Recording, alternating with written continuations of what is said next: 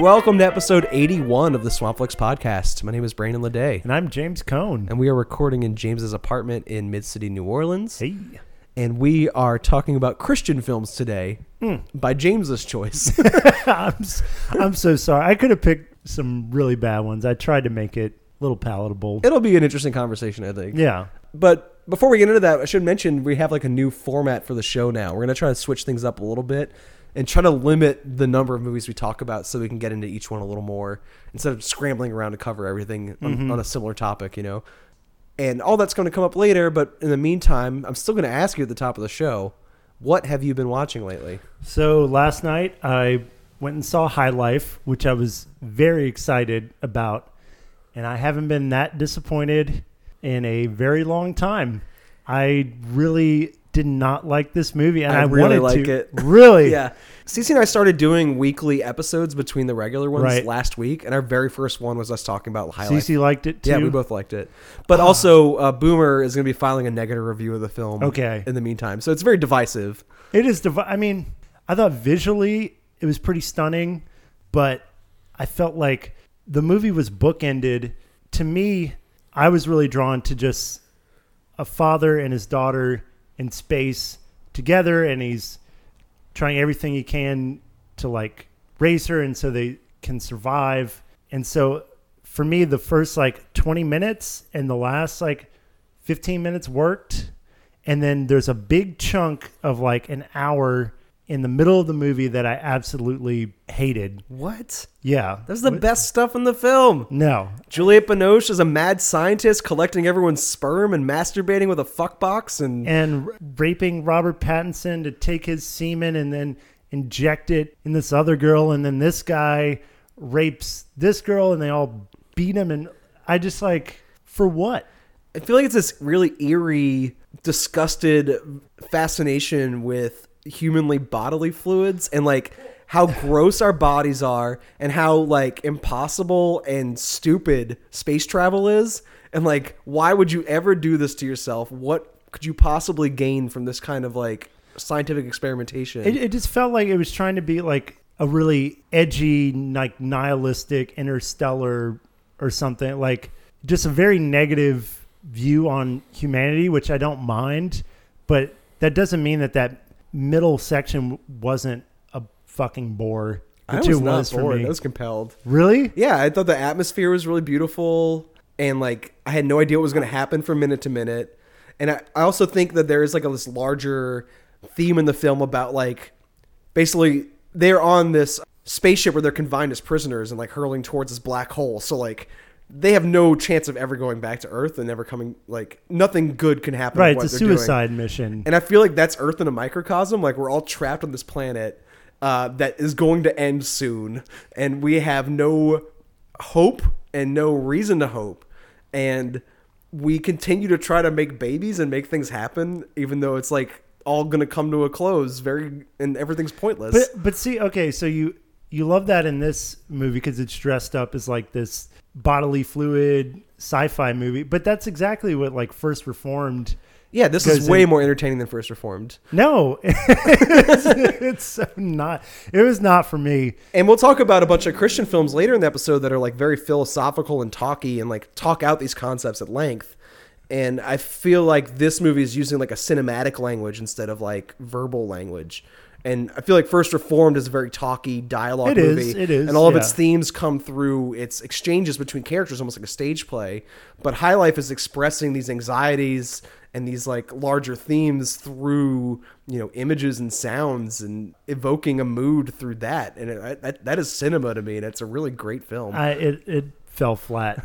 It just that's how i felt flat. during first reformed it felt flat for me that. I man, and I really wanted to like it Yeah. too, and just I thought right until the those first credits where you know the bodies are floating. That's such a iconic image, and then as soon as that ended, it just like took a nosedive for me.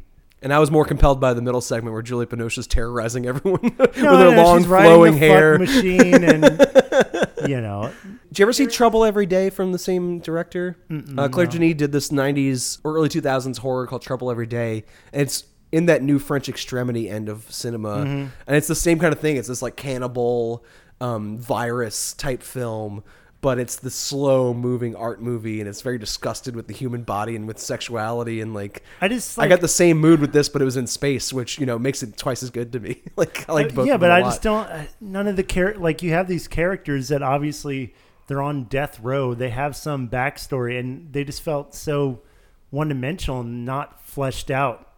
If it wasn't for Robert Pattinson and Juliette Binoche, They're good actors. they no, and they They convey a lot. they like kind of held this film together. And I'd say in- Mia Goth and uh, Andre Benjamin, uh, Andre 3000, they, they both do a good job of conveying like a backstory without explaining much, but you know, right. I sort of get where they're coming from. Well, maybe some other episode we can. This is so weird to be on this side of like the you know obscure art film. Like I'm usually usually would be swapped places. No, I know, and I should love this. I, that's what made it so frustrating. Is like this should do something for me, and just it didn't. Did you see anything you did like recently?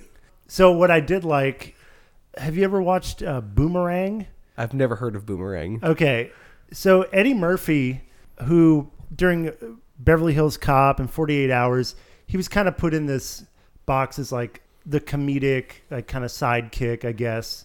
And Boomerang was like his foray into romantic comedy. Oh, interesting. It's really good, and it actually for a movie that talks about like kind of gender inequality and some like kind of hot button topics, it has aged remarkably well. I'm guessing this is early to mid 80s. Early '90s. Oh, okay, I believe. But what what I really love about this movie is first of all, it is funny. It's got David Alan Grier, Martin Lawrence. It's got Halle Berry's first role. It's got Robin Givens. It, it's got a whole litany of stars. But I, I think it's interesting that it takes place in this ad company, advertising firm, and all the employees are black and they're all successful, like business CEO types. And apparently, when the movie came out, some critics applauded that, like, oh, good, because for so long, black actors couldn't get those roles. But apparently, it also turned some critics off. They're like, this is unrealistic that you would have a whole advertising firm of just upperly mobile black people. This is not Imagine being the Real- asshole writing that in 2019. Like, right. That- that's so fe- bad. like, and even today watching it, it feels super fresh to see that.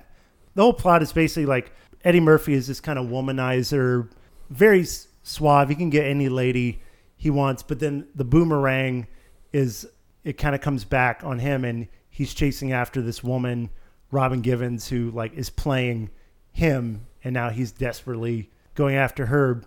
Oh, Eartha Kitt, that was the other one. I Oh was wow, trying- I love Eartha Kitt. yeah, and she she plays this like horny CEO that's She's like seducing him.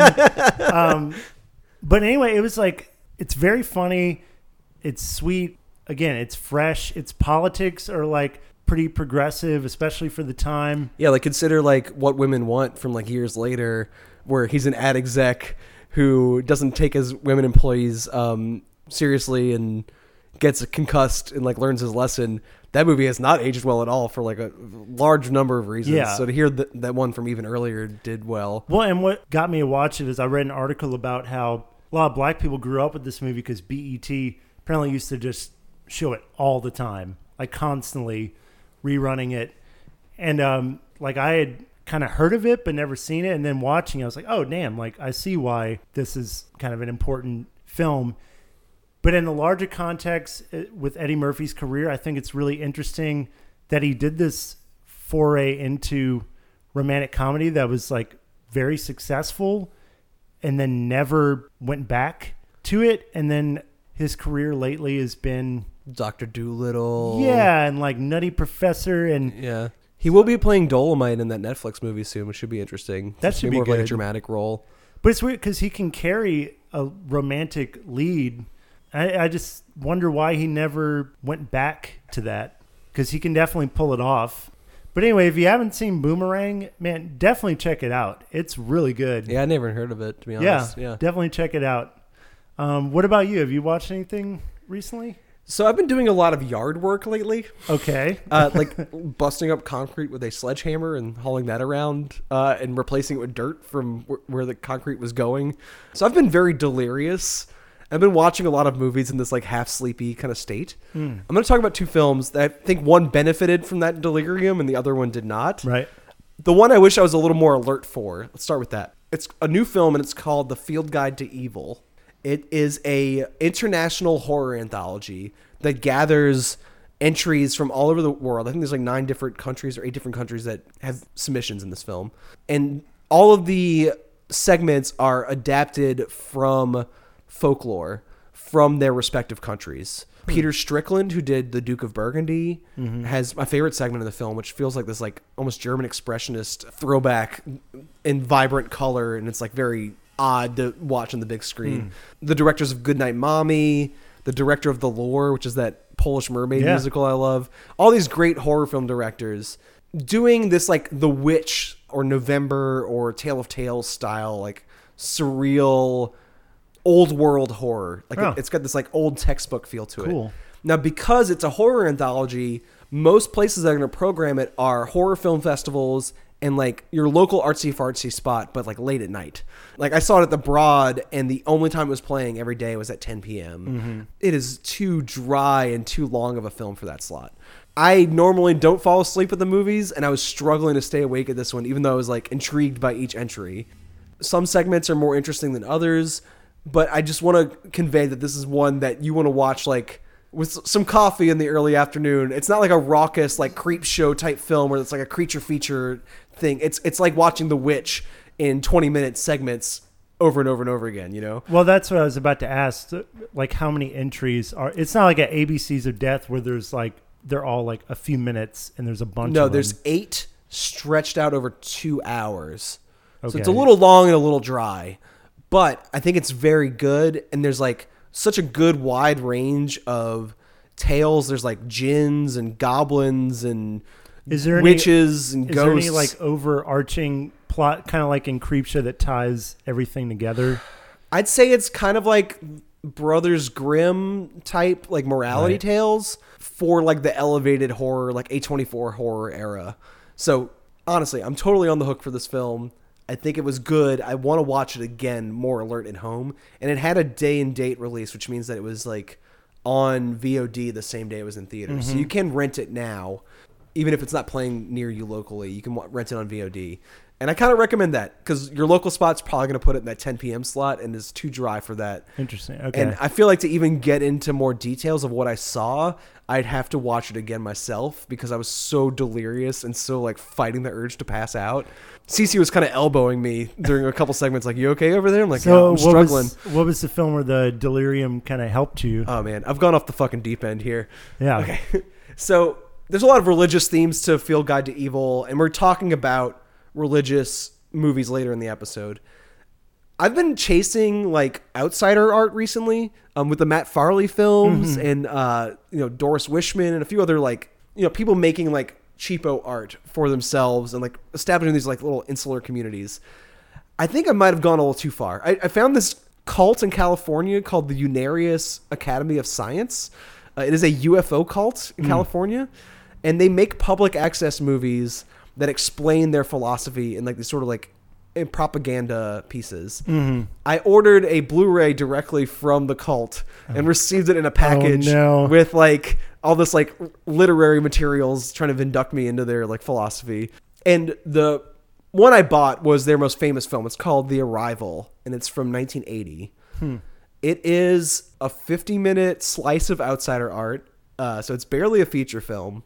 It is one of the more unique things I've seen in a long time, and just that it has all these hand built sets and costumes, mm-hmm. and it tries to explain what they're about. Like, what is Unarius?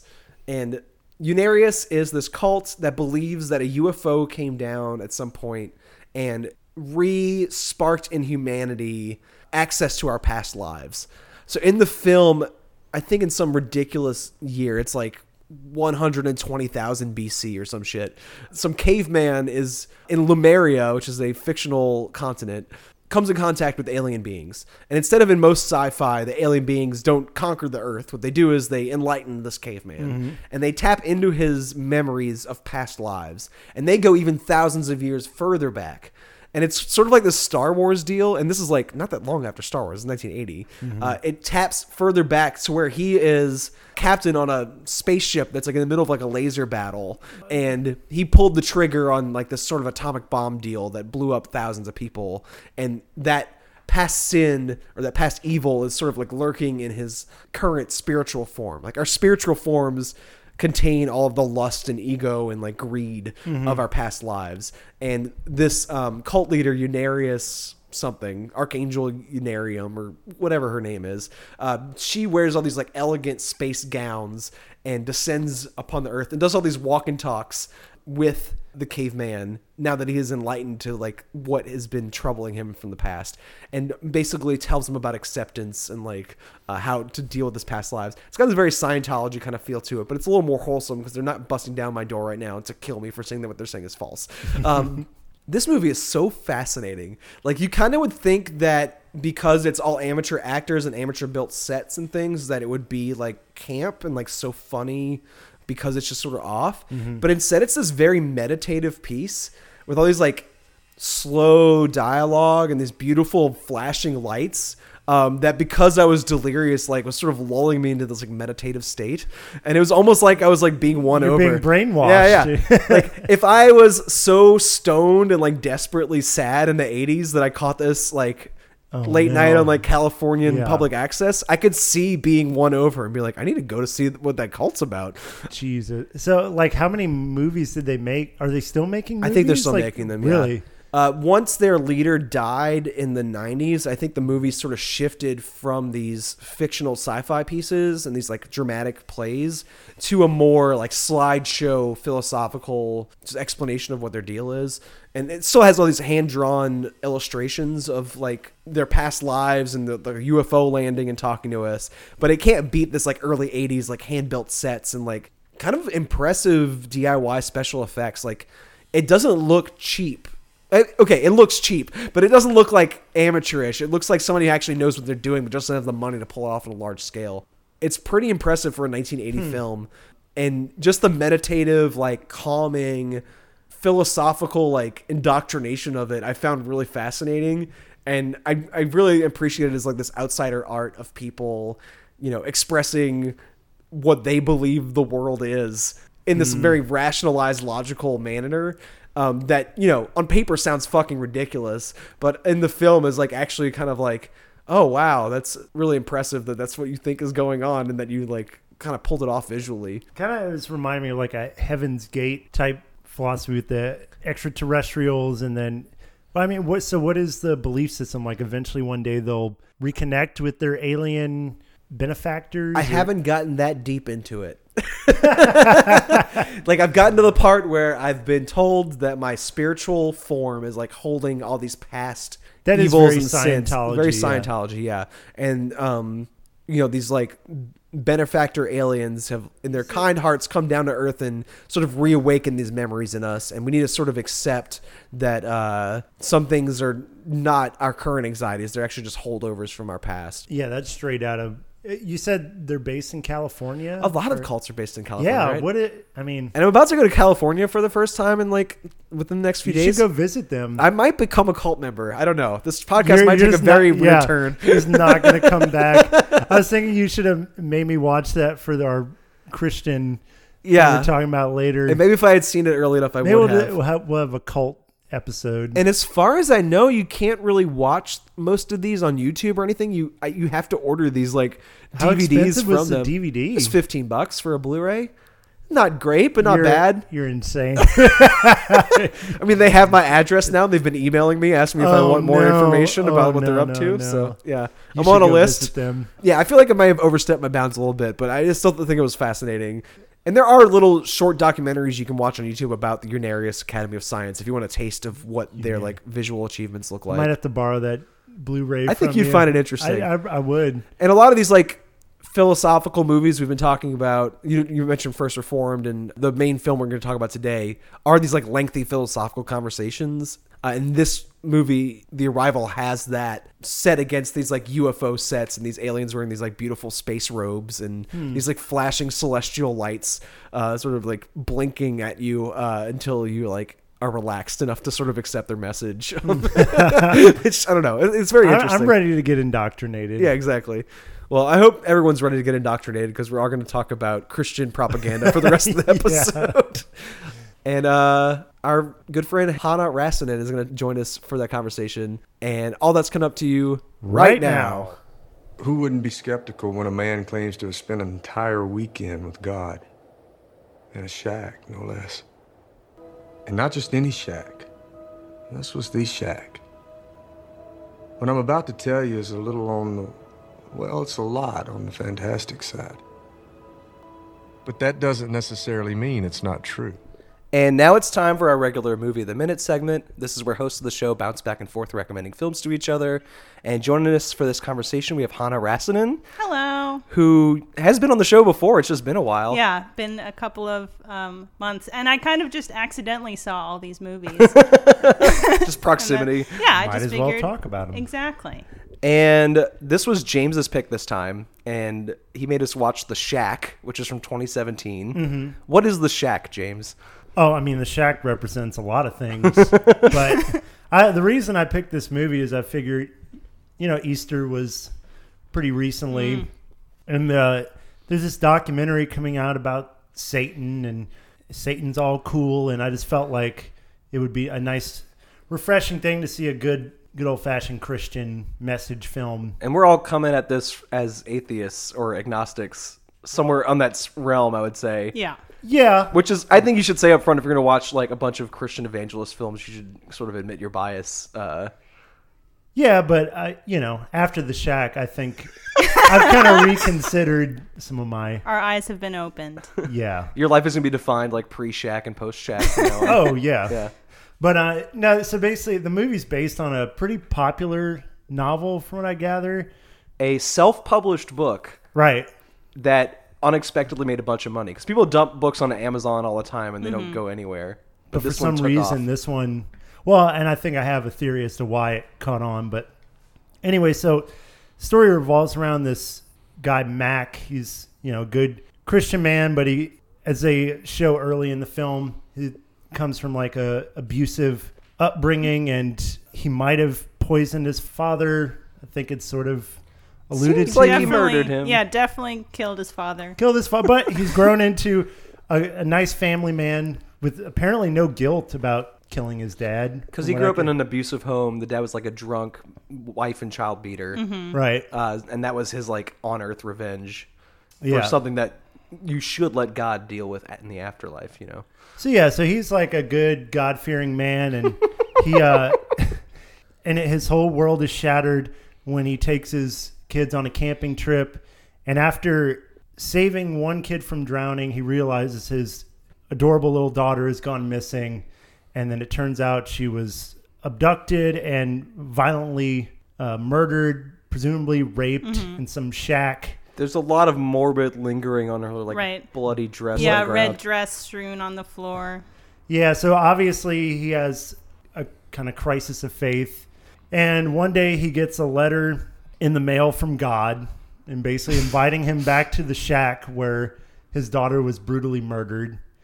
And he shows up over there and suddenly this like barren desolate area is turned into some gorgeous Eden like paradise. And a young man invites him to this beautiful like getaway cabin.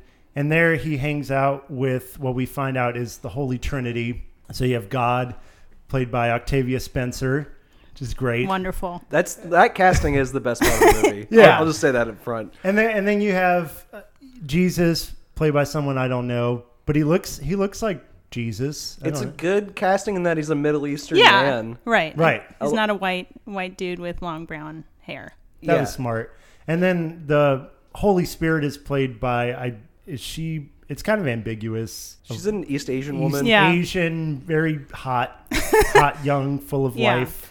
who is hardcore flirting with this guy, right? Like I Yeah. was catching vibes from her. Oh yeah. Oh, definitely. He wanted to bang the Holy Spirit so bad. And so, like, most of the movie is just him hanging out with the Holy Trinity and kind of asking God questions, you know, your typical crisis of faith, like, why do you let mm-hmm. bad things happen? And and learning to forgive his father and the abductor of his child over Right. time.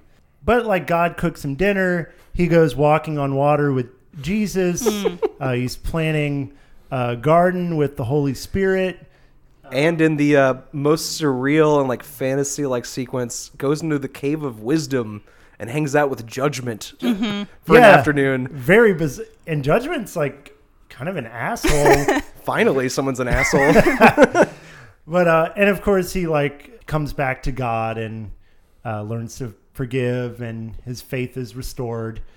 which i should say is a deviation from the novel uh, Really? in the novel he comes back uh, basically this whole thing has been a um, dream in his concussion in both instances Right. In the movie, he comes back wiser and like more accepting of God.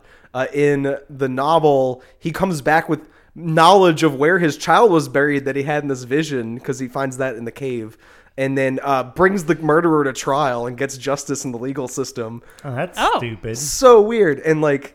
You know, a completely different line of thinking from the movie. It feels philosophically, this is about forgiveness and Right. acceptance and like wisdom of moving on, and you know, Not God, like God is not a vengeful God in this film. Like God, God loves the abusive dad and the uh, child murderer. God also loves Neil Young A which I- lot. really, her favorite artist. I thought that was a nice touch.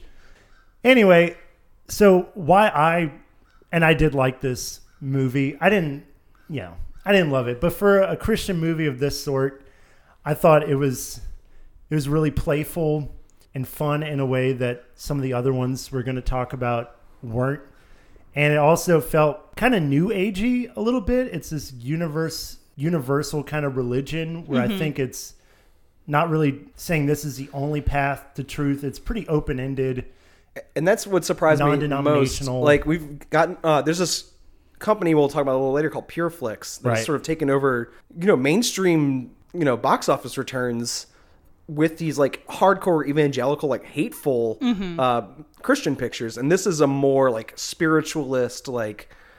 God can take many forms. Yeah. uh, it's a different vibe. Yeah, and I think there's even a part where Jesus is talking to Mac and he says something like if he were on earth he wouldn't be, you know, he wouldn't be beholden to a religion. He would just love all people on earth. which I was reading some criticisms of this film by the Christian right, and they absolutely hate that. And they hate like certain aspects of it, like that, where it, it seems super open arms, accepting, non judgmental in any way. which is closer to Christianity on paper. Yeah. And their version of Christianity is like this hateful, like vindictive Right. religion that's not open to other people participating. It's, Right. it's more like judging who will go to hell before they get there uh, while we're here on earth. I, and I think that's why it sort of resonated with me. Like, and it was it was just kind of like a fun hangout flick, and it didn't feel overly like judgmental or preachy in in that way. And it has some like absurdist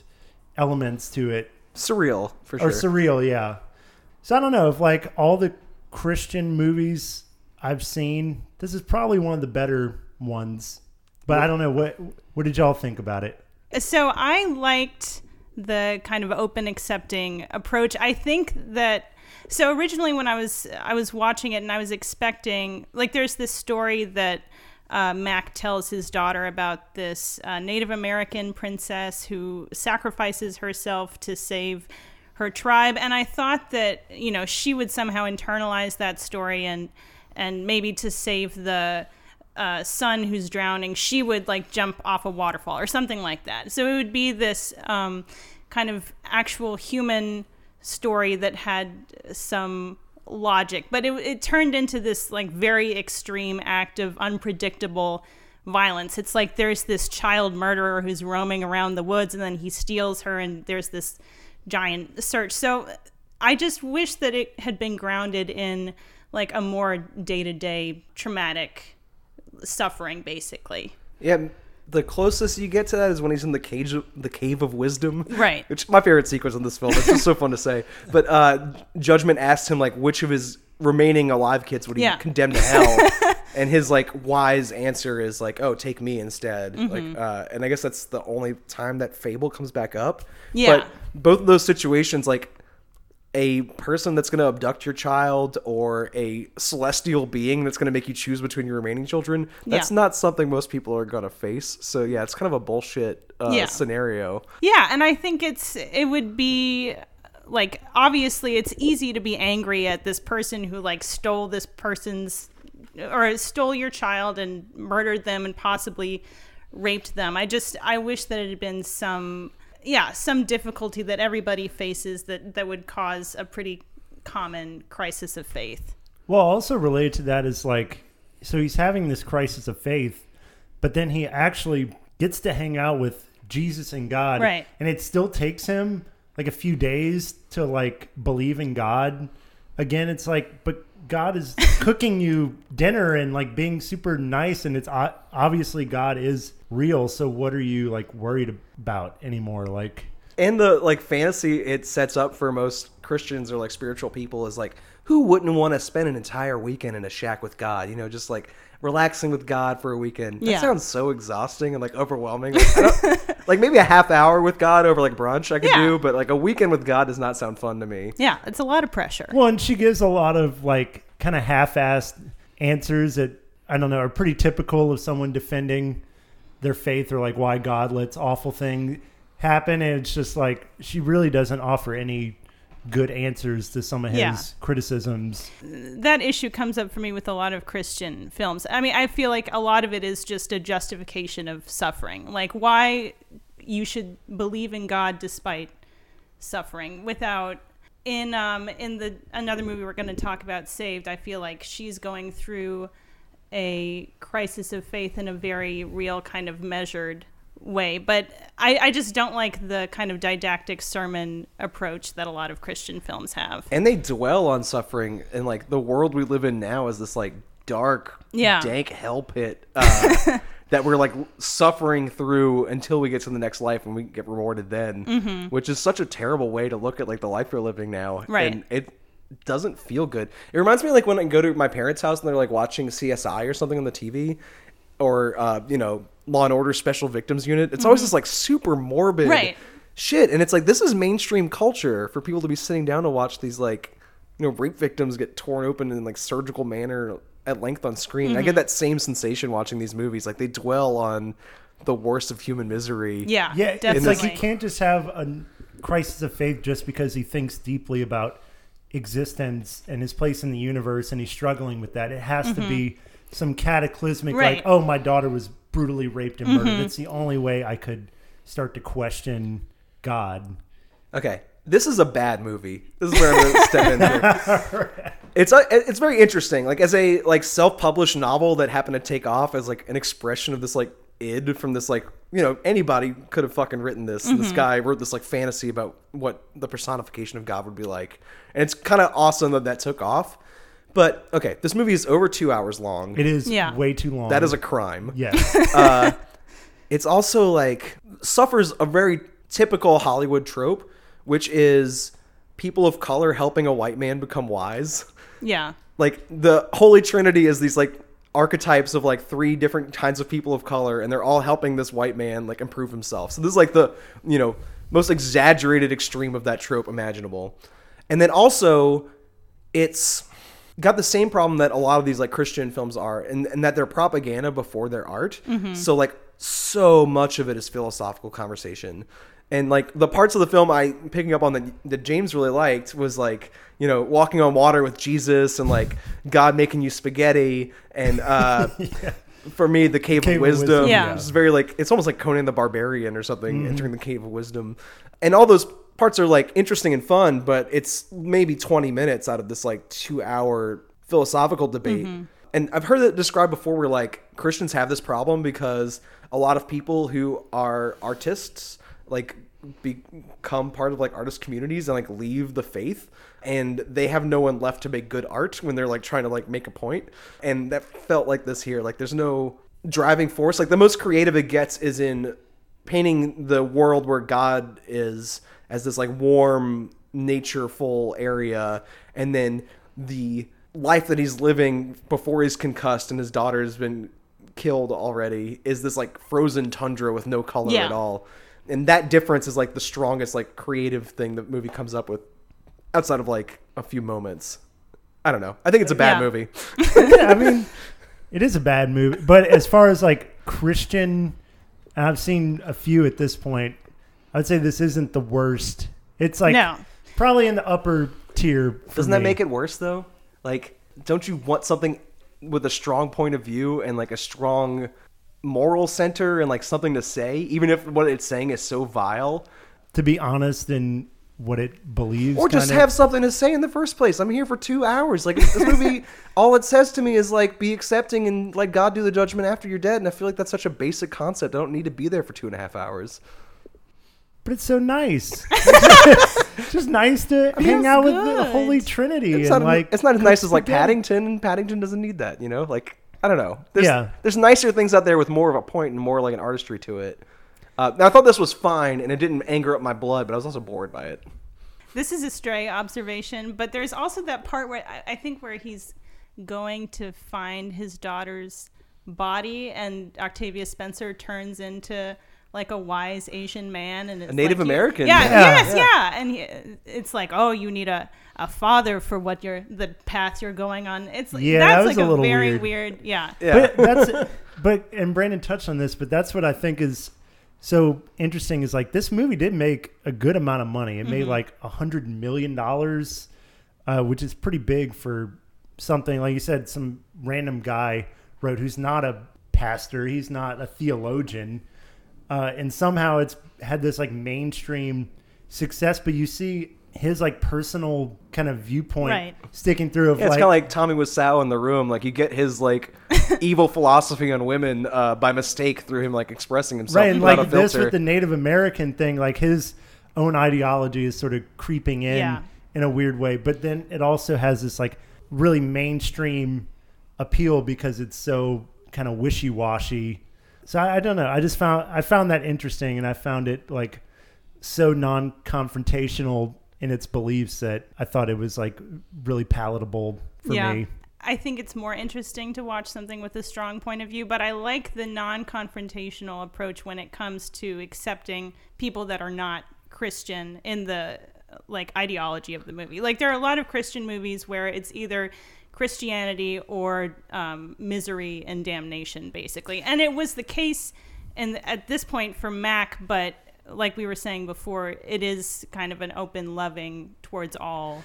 See, and that's why it's hard to judge these two because, like, I'm judging it really because I like its philosophy or like its kind of new agey. All religions are equal and accepting. So I'm really judging it based on that. As far as like a movie, Yeah, of that's- course, it's not a good. That's what I'm saying. It's more Yeah. palatable as propaganda, right, Right. But it's not, it makes it less interesting as art. right. But see, and then a movie we'll talk about later, God's Not Dead, kind of does the opposite thing where I actually found it to be more entertaining, way more entertaining, but I found its like philosophy to be so fire and brimstone that it was kind of a turn off. So I- I don't know if I'm judging its philosophy or it's like the film itself. Mm-hmm. Yeah. It's hard it's hard to say with these movies.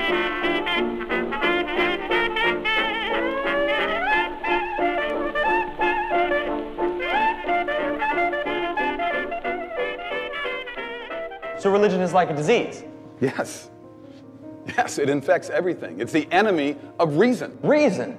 Professor, you left reason a long time ago. What you're teaching here isn't philosophy. It's not even atheism anymore. What you're teaching is anti theism. It's not enough that you don't believe. You need all of us to not believe with you. So I mentioned we're switching up the format of the show. Um, instead of doing like a larger topic, you know, when we first started doing this, it was like every evil doll movie I've ever seen. Yeah, here's 30 Evil Doll movies and I I think I've seen like 3 of them. And then we did like the top 10 time travel films of all time. Uh, we've kind of like whittled this down smaller and smaller. Uh, now we're just going to like trade like a pairing to go with the main movie of the minute segment. Yeah, a little more concise. Uh, and you started mentioning God's Not Dead um, as like your pairing with The Shack. Mm-hmm. And it's a 2014 film that kickstarted Pure Flix as a like Christian, you know, box office juggernaut. What is God's Not Dead? Apparently, it's based on a few different court cases, which, Ugh. which yeah, at the, in the end credits they make that clear. Mm-hmm. I can't believe the movie still found ways to piss me off after it was over. Yeah, no, it's really remarkable. So, it, I mean, it's pretty simple. It just follows the main. Well, one problem with this movie is actually there's in the beginning you have no sense of what's going on because there's so many characters, but the main character is this college student. He is a young man of faith, and he signs up to take this philosophy course with this really hardline atheist professor played by Kevin Sorbo. Hercules. And uh, on the very first day of class, he asks the students to sign a paper admitting that God is dead so they can kind of move on from those religious debates and talk about philosophy. And he refuses. And there's other tangents and other subplots. There's these like ministers that um what do you call that when you go out like Oh, uh, missionaries. missionaries Yeah. who it feels like the movie makes it feel like they're celebrities that we should already know. I do not know who those people are, what their point is until the very end when like some sort of gag is revealed. Also, Duck Dynasty people are in this Yep. uh, for some reason. A, The- few, Mm-hmm. a very popular Christian rock band whose name I can't remember, but they. oh, the Newsboys. Oh, the Newsboy. That's it. do you need this It's my so Newsboys memorable. tattoo as like a reminder? We do like a full performance at the end. Mm-hmm. Yeah, But- there's there's all these side characters, but really the like central debate is this like classroom crisis, Yeah. uh, where the ta- the scale is tipped to like the atheist being this like evil intellectual tyrant, and the Christians in the uh, scenario are this like persecuted class, Mm-hmm. uh, where the freshman student is the only Christian in his philosophy class, and I don't know if it's just me speaking of being like a Southerner, but that is fucking insane. That is not true. Yeah. Well, and what's also interesting about this, Brandon, is we both went to LSU where this is filmed. Get the fuck out of here. Yeah, and I had the exact same thought when I was watching. I was like, I went to LSU and there were a lot of religious people there. They were not a persecuted class. Which angers me about the like court cases that scroll at the end, like, oh, this was all true and based on fact. It's like, no, it's fucking not. You tip the scale, and you. It's such an unfair debate, of course, yeah. and just like the uh, caricatures of like what a good Christian persecuted person is like versus like the evil atheists who just get shat on in this movie. Like they get hit with cars, Yeah. they get diagnosed with cancer, Yes. their lives we their wives leave them, and like all this other stuff happens to mm-hmm. them. But I will say, I thought this was a much more interesting and engaging film than The Shack, only because I was infuriated. It's very throughout. confrontational. Yeah. That's where that's what's so fun about it. What did you think of Hanna? I mean, so this to me is the epitome of like Christianity or misery. Like every there is no good character that is not also a Christian. And then there's like eh, there's the Muslim girl who is secretly a Christian and Oh her father beats, Beats- her when yeah. he finds out and throws her out of the house and she has to find refuge. It's It- super judgmental about hijabs. And, yeah, yeah, yeah, exactly. It's just like totally out, like, like anti-feminist, anti-liberal, um, anti-Muslim. Like it's just like Christianity and Duck Dynasty. These are the people that got Trump elected. This, Yeah. is, this is what led to like the like culture we're living in now, and I find that expression of whatever they believe like to be so much more truthful and like solid and recognizable as the sh- than the shack. Like the shack is like the lie of like, oh, this is what Christianity is like. It's actually this really forgiving, nice, everyone's invited kind of thing. And God's not dead is more like, no, this is what we believe, and you're a piece of shit if you mm-hmm. don't. Yeah, I think it. one's like the fundamentalist, Yeah. like right wing hardliner approach, and the other is the new agey, the kind of leftist, non denominational approach to Christianity. Yeah, it's very funny how every single character that is not a Christian is just a piece of freaking garbage. Right. Every single one without exception. Well, here's the question though. Like, they're bad people, accepted, if that's what the movie's telling me. But the question is like, why is bad things happening to them? Like, the atheist feminist journalist, for instance, like Yeah. she starts off the movie falling apart in these like sort of everyday ways. Like her hair's mussed up, her coffee needs to be microwaved. Like she just doesn't have her shit together, and she's playing this like gotcha journalism game with the Duck Yeah. Dynasty folks, which Calling is- them out for like hunting and Right. meat eating. which is funny because they actually did have a um, they temporarily were canceled that year for like homophobic remarks made in the press. and then reinstated because money, you know, trumps that. But the question is, and should be said immediately right after that she's diagnosed with cancer. So like her day just gets worse. Yeah. But uh, why are bad things happening to her? Is it because she's atheist and God is punishing her, or is it because she's atheist and we take enjoyment and fun in watching her suffer for her like crimes? Oh, I think it's definitely both. Both. Yeah. oh my I god. Think, I think that's what it is. it's so fucked up. I mean, I, I think that the ending with uh, Kevin Sorbo getting hit by the car, that is the like quintessential example of that, where like audiences are supposed to revel in like, ah, see that Mm-hmm. atheist, see now he's on his deathbed, which is also a total cop out. Like he doesn't come around to God till he's actually dying, and then what's the alternative? It's yeah, like- he's kind of held hostage Yeah, by the well- priest. It's like, okay, like you didn't die instantly, so I could come to your bedside. You know, do you accept Jesus into your heart? And he's it's raining and he's dying, and like, I- what I- else is he gonna do? I wish he would have just spit in his face and be like, right. "Fuck, Fuck you." you." that would have made the whole whole thing better. But It's like that whole like uh, there's no such thing as an atheist in a foxhole kind of deal. Like, you Yeah. know, faith, atheists are liars. They actually are faithful, but they um hold it as like intellectual superiority over idiot Christians, and like they're all rich and like in control of universities and the uh, Right. entertainment industry. Yeah. Right, the just uh, the atheist elite at all the parties, like giggling to themselves. It's like a cult, right? Yeah, exactly.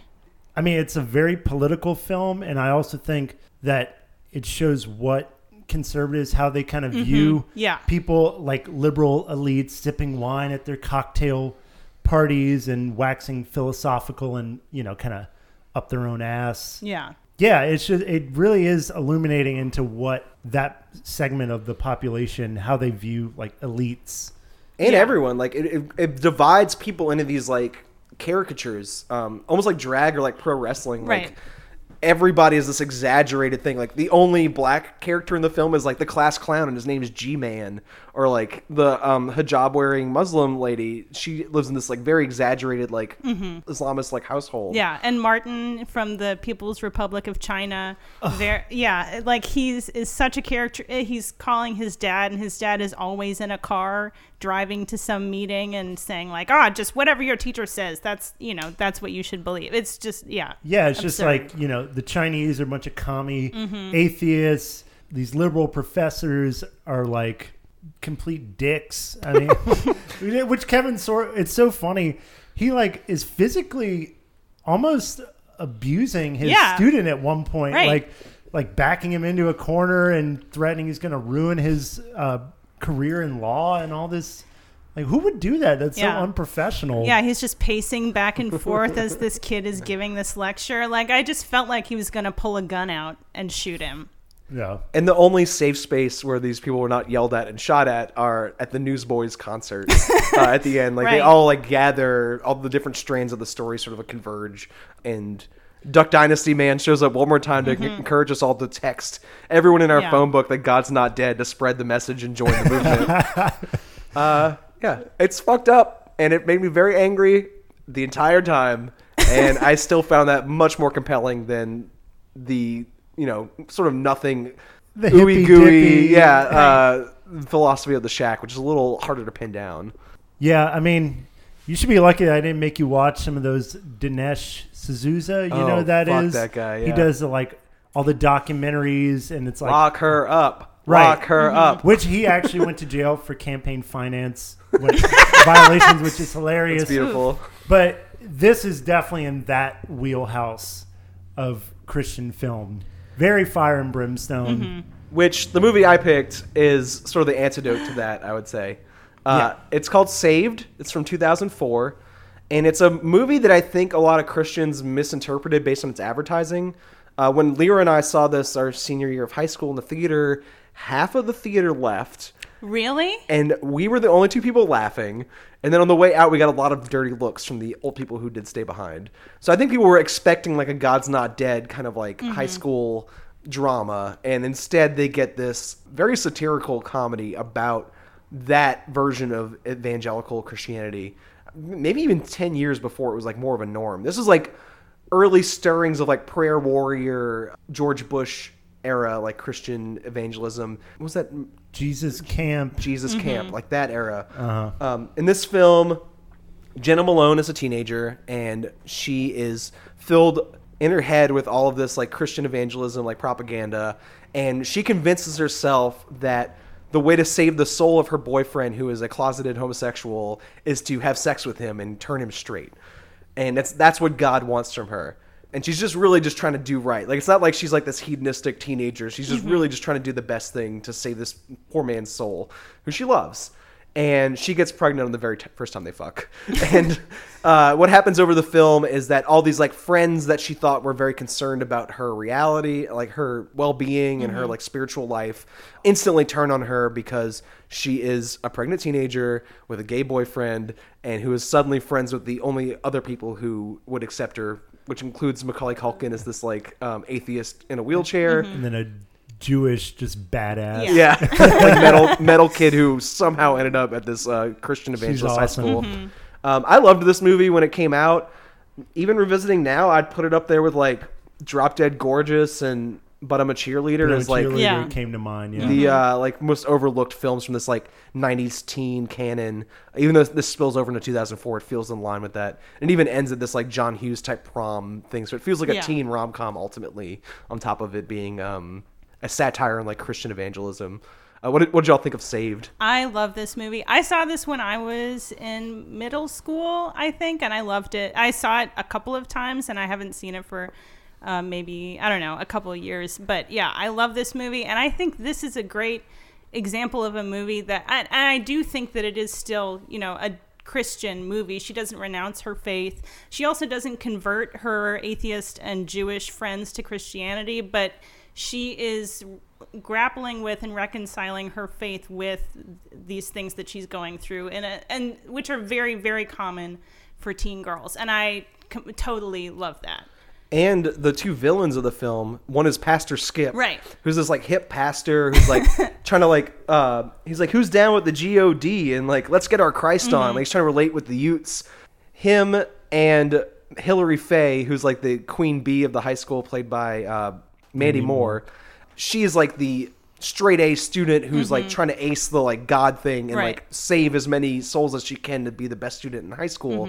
And the movie doesn't villainize either of those characters, I don't think. If, if anything, it's like this version of like God's not dead evangelism is like bad for them as well. Yeah. And Yeah. like trapping them in a box that's like making them miserable. Yeah, like they're trapped in what they believe Christian dogma is propelling them to do, but it does I mean and at the at the very end, you know, Pastor Skip is saying there are black and white approaches to, you know, being gay and being a teen, a pregnant teen, and their framework of Christianity doesn't allow them to kind of dwell in the gray area, which uh, Jena Malone's character eventually is able to do.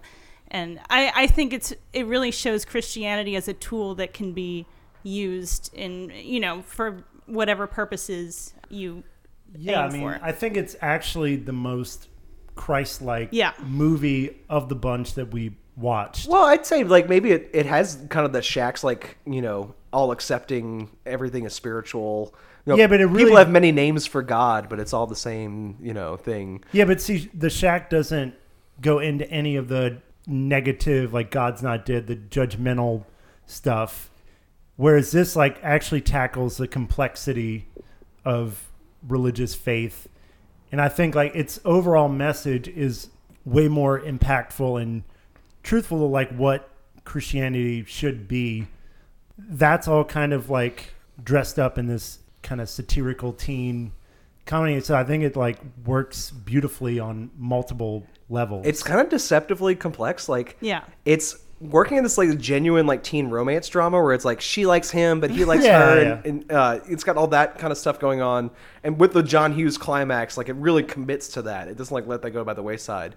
And at the same time, it's also got these like one-liner zingers, like making fun of like Christian culture. Mm-hmm. It's like you're not born a gay, you're born again, or like. Uh, when the guy she really thinks is hot, Patrick Fugit, is like on the cross uh, in like the Passion play. Uh, the Jewish girl leans over to her and she's like, "Now that's what I call being hung on a cross," like, staring at his crotch. Uh, there's like a lot of you know, like edgy type one-liners, but never going so far as just mercilessly make fun of Christianity. Right. It, it toes a thin line. It's very it could have been like a like a dogma Right. just total piling on like religion is bullshit but it's not it actually like celebrates the best aspects of and it's christianity produced by Michael Stipe, who is an insufferable atheist. So I don't know how they got away with that.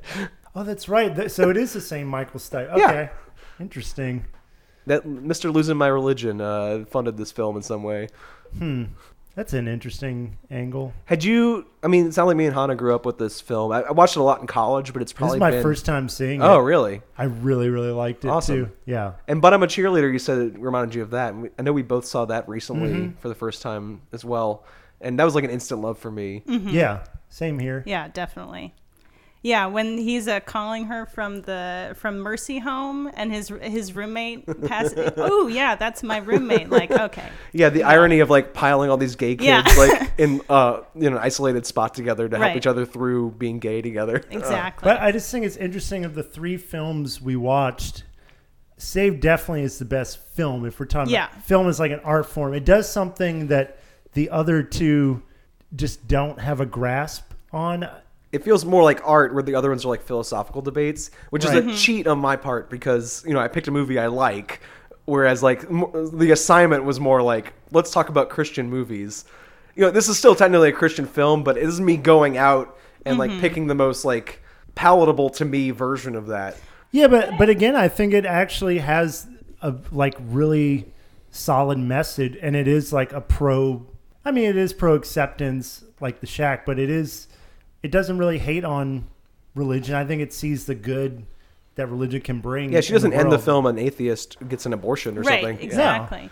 Yeah. and I think it is worthwhile. You know, and there's so many poorly made Christian films, and there was one that me and James watched about. Oh, it's homeless for the holidays. Oh god. yeah so the, well anyway i think it is worthwhile to you know recognize that a film can have a christian message and still be a good piece of art and be enjoyable and be a little bit irreverent while still honoring you know the core um, you know theology that it's it's based on and maybe that's something that'll come out of all these Pure Flix the Yeah. hateful christian films actually making money maybe like that'll make it seem less daring for a hollywood Mm-hmm. production to dare be christian uh, and you know just tell like a regular ass story at the same time uh, Yeah. but the problem is that this actually is the dominant culture no matter how much god's Yeah. not dead wants you to think that this is like a few people like fighting against the evils of the world like they are in control of everything so like when you're making art from a christian perspective the best you could do is punch down if you're like trying to convert people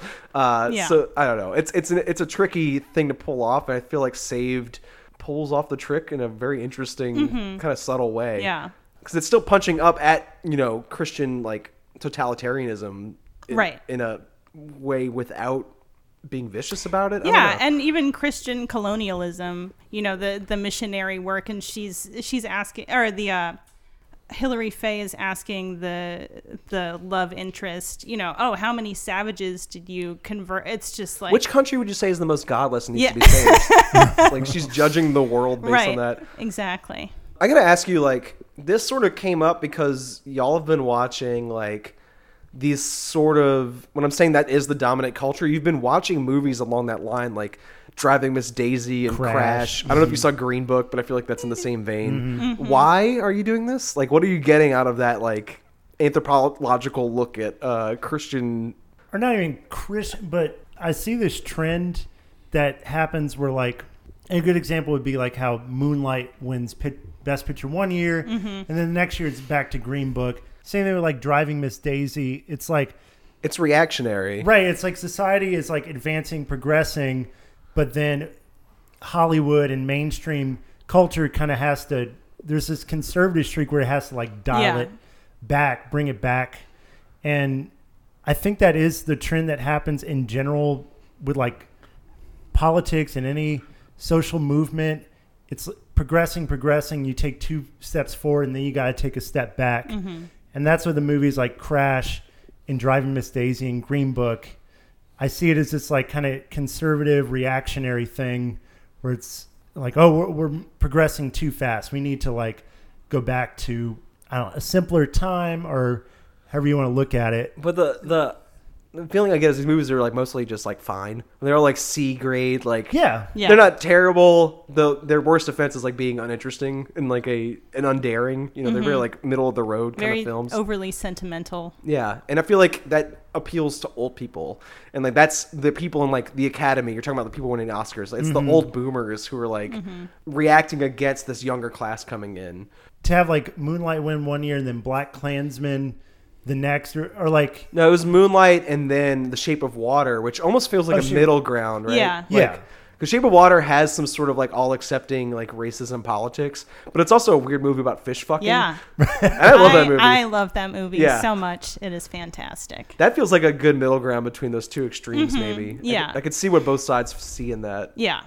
But I, I see the same with what we were talking about today with this movement of like Christian cinema. I think large segments of the country see the country kind of changing in ways that feels alien to them and it's getting like maybe too progressive and so it's like this reactionary thing so it's like oh if the left can own hollywood and put out their propaganda which it's not but that's how they view it then it's like the right and conservatives and religious people feel the need to like react to that and have Yeah. their own hollywood so to speak Yeah. I also I do feel like Green Book and Driving Miss Daisy were both, you know, both won during very kind of extreme moments in in racial history like with a lot of violence and unrest. Would and Rodney King be Yeah, mhm. around that time? Yeah. right. And that was the same year that Do the Right Thing was not nominated. that's an abomination Well, and then Right. Black Klansman is like a much better film than Yeah, Green Book. Yeah. Exactly. yeah. So those have felt to me like attempts to kind of pacify people and say Yeah. like, oh, you know, we can just just see I learned to see eye to eye and like with the with Green Book, you know, he's an Italian immigrant and oh, we were persecuted too, which is the, I mean, I, I actually found out recently that in New Orleans 11 Italian Americans were lynched in like 1980 well, anyway, that's beside the point. Yeah, it's like a it's it's true to yeah. a point. But it's not the not the same. You've become a part of like white hegemony at some point. right. Yeah, And to- exactly. to claim because your ancestor was persecuted that you have the same like problems that a black person has Right. now Yeah. uh, is so fucking stupid. Right, exactly. It's, such a like a like it's something like a college freshman would come up with, not like a Mm-hmm. Yeah. real world problem. Yeah, exactly. Oh man, there were there is this kid in some of my class uh, in my African American psychology classes who was Jewish, and we would talk about how um, like African name on a resume will get turned away, and he would say like, "Oh, I have a Jewish name, and it's the same. It's the same thing. Like it's not. Apples and oranges. Yeah, not not really. Anyway, but you know that has felt those Green Book and Driving Miss Daisy have felt like attempts to kind of like call the tide, like trying to stop people from from speaking out about race and getting energized around um, social change. Yeah, I mean, if you listen to all the um, acceptance speeches for Green Book, Peter Farrelly, the director, like his basically talking about the common ground rhetoric, where it's like all we need to see is like the the sameness we have, and not, stop focusing on the mm-hmm. differences, But- which is the exact opposite of what we need to be doing. Like, we need to learn to celebrate our differences and like learn how to, mm-hmm. you know, Yeah. reconcile them. Yeah. But I, I think to like tie it all together, I do think like it's sort of the same thing that's happening in Christian cinema, just from the movies we watched, where like God's Not Dead. The first one made a good bit of money. Apparently, there was two sequels mm-hmm. as well. Oh yeah, that, it's a trilogy. that made much. It was very much mm. diminishing The Holy Trinity. returns, and apparently those two are kind of the same, kind of vile, mean, and so I think like even Christian Hollywood has sort of done the same thing with the Shack. Feels like that. It's mm-hmm. like, oh, this is going to turn people off if we're super mean about it. We need to dress it up and this more pacifying sort of way that has more mainstream appeal. It's like they've kind of learned the same, or they're doing the same tactics that like Hollywood And it makes is for a worse film in the meantime, I think.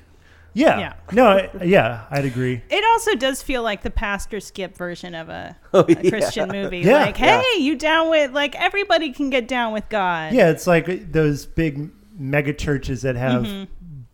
Bands come in and the pastor wears like cargo shorts and Yeah, I mean, you could swap out Newsboys from God's Not Dead with whatever Christian band plays the prom at uh, in Saved, and you, I wouldn't couldn't tell you the difference. Yeah. yeah. So yeah, I, I think there's an interesting parallel going on there, but Watch Saved. You don't need to watch these other two. Yeah. That's my opinion. you should watch God's Not Dead if you're I don't know. if you want to anger up your blood. Right. Yeah. Well, that was fun, y'all. Unless y'all have anything else to add. Well, I do want to say my favorite scene from Saved maybe is when she finds out she's pregnant and she's standing outside the church and she's just like, "Fuck, god damn!" and the the cross is getting closer and closer. Like that to me is the perfect epitomization of your you know belief system coming up against this like you know a baby growing in your belly. And then she's biking home and like wishing to herself, "Please let it be cancer. Please let it be cancer." Yeah. Exactly. She'd rather have cancer than be pregnant. Yeah. uh, which is so sad. The one last thing I'll add in piling on how Saved was so good. it's like um, you were talking about that John Hughes kind of climax where it all comes out at prom, Mm-hmm. but this felt like such. It was like that on steroids because you have the gay boyfriend showing up with Mm-hmm. like his crew. You have the Mandy Moore like running into the statue, the cutout Mm-hmm. of Jesus, and she also gives birth to the baby. It was just like this ridiculous climax or A all farce, these yeah. yeah, it was like Yeah. a farce. All these like plot threads all come together and all happens When at prom. they all pile in the ambulance and you're like, "Who are you? I'm the boyfriend. I'm the father. I'm the father's boyfriend." Right. Like, yeah, it's very like classical comedy in that way. yeah, And I'd say also just worth noting that like this is the best performances from Mandy Moore and also probably the last good Macaulay Culkin performance. yeah. So if was you like those after two, Party Monster? or- yeah, yeah, Okay. Cl- pretty soon by. And I watched both of those films a lot in college, so it's kind of Mm-hmm. weird that they came out in tandem. But yeah, I, I think if you like those two actors in general, Mm-hmm. it's worth looking at as well. See this movie. Yep. It's good. Get saved. That's our uh, that's our recommendation. Yeah. Uh, well, we'll be back next week because this is now a weekly podcast. Uh, Cece and I have been filing these like shorter episodes between the regular ones. Last week we talked about Cruel Intentions and uh, High Life, uh, which you know me and James already got into a little bit at the top of this episode. and next week we'll be talking about Beyonce. So if you like Beyonce, come back for the next episode of the Swampflix podcast. Thank you for joining us, Hanna. Yeah. it's great. Thank you for having me. Yeah, more often. We'll More it. often. Bye, everybody. Bye. Mary,